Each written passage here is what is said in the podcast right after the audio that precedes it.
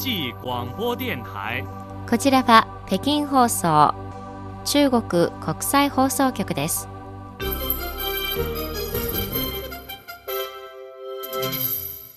ニュースをお伝えします。まず主な項目です。中国共産党中央政治局常務委員会は、新型コロナウイルス感染症予防抑制活動状況に関する報告を聴取しました。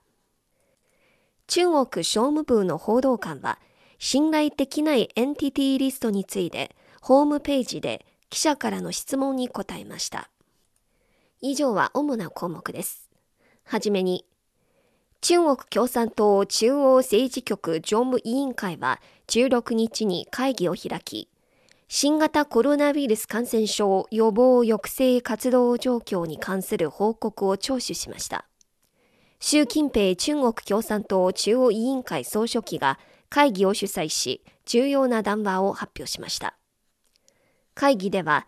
新型コロナウイルス感染症のパンデミック発生からの3年余り、中国は情勢に応じて予防抑制政策を調整し、感染症の予防抑制と経済社会の発展を効率的かつ統一的に計画し、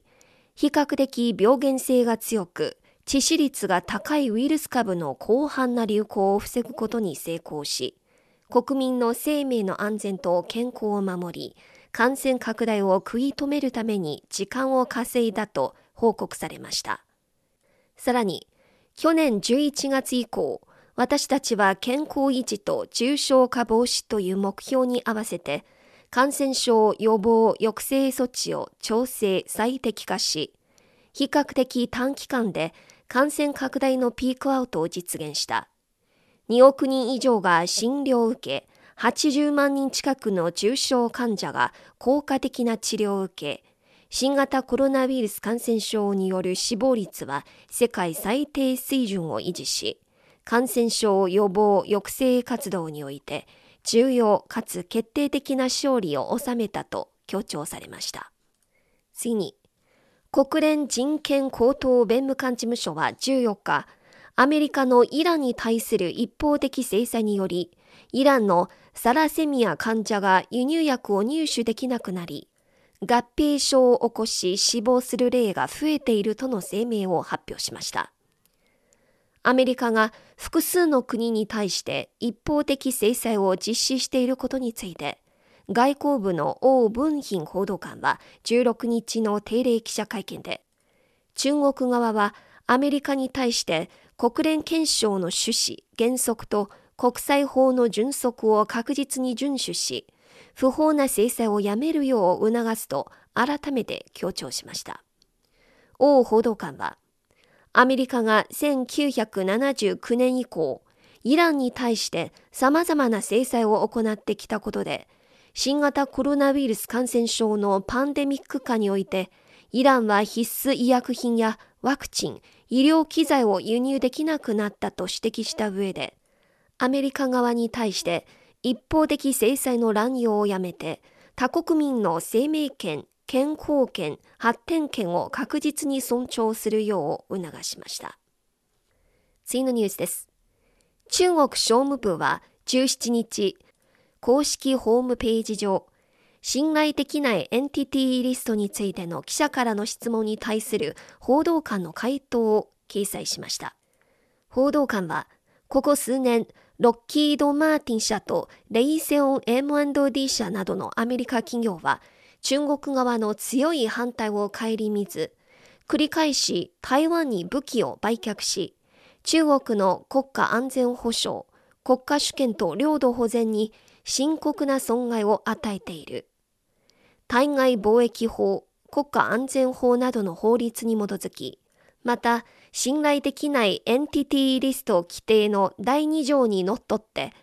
ロッキード・マーティン社、レイセオン M&D 社を信頼できないエンティティリストに組み入れるとともに、相応の措置を講じることは、法に基づく正常な法執行行為だと説明しました。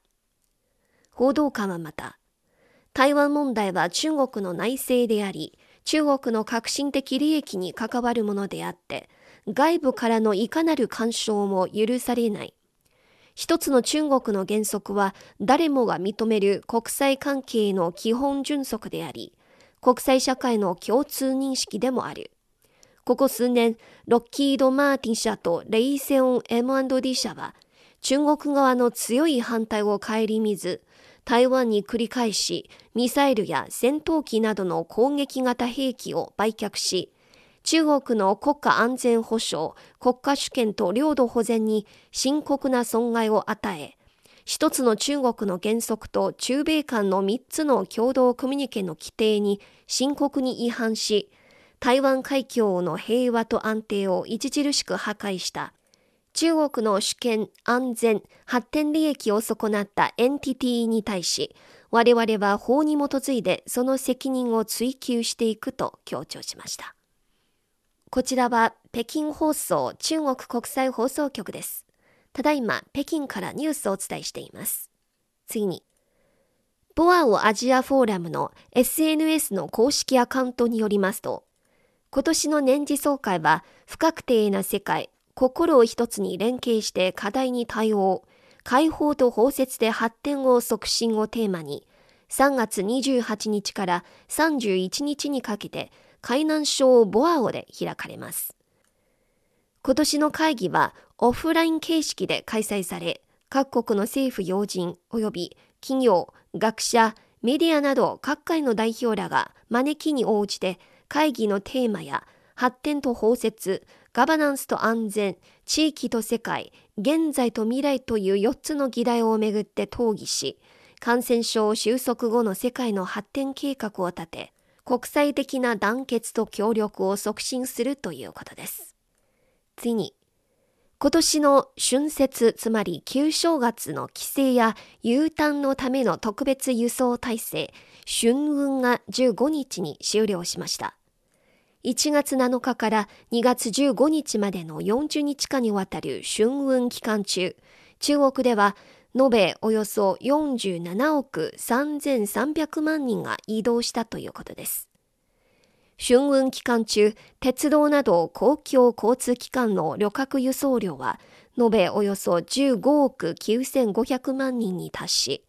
2022年の同じ時期に比べて 50.5% 増加しており、また2019年の同じ時期の 53.5% まで回復しました。そのうち鉄道の旅客輸送量は延べ3億4800万人で、2019年の同じ時期の 85.5%、民間航空の旅客輸送量は延べ5521万4000人で、2019年の同じ時期の 75.8% までそれぞれ回復しました。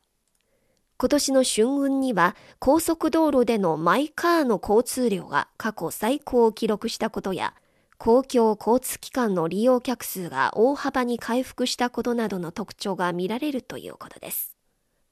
次に、中国石油化学工業連合会は16日、年間製油能力が世界第一位の9億2000万トンに達したと発表しました。また、年間生産量が1000万トン以上の製油基地は32カ所に増えたことも分かりました。おしまいのニュースです。20世紀初頭、中国古文書4大発見展が15日から北京にある国家典籍博物館で開催されています。1月14日のプレオープン以降、延べ4万6000人が訪れました。20世紀初頭の中国古文書の4つの大発見とは、殷代の甲骨文、巨円官函、敦煌遺書、民清内閣対抗資料を指します。この展覧会には貴重な文化財合わせて249種382点が集められました。これでこの時間のニュース、リュウエリがお伝えしました。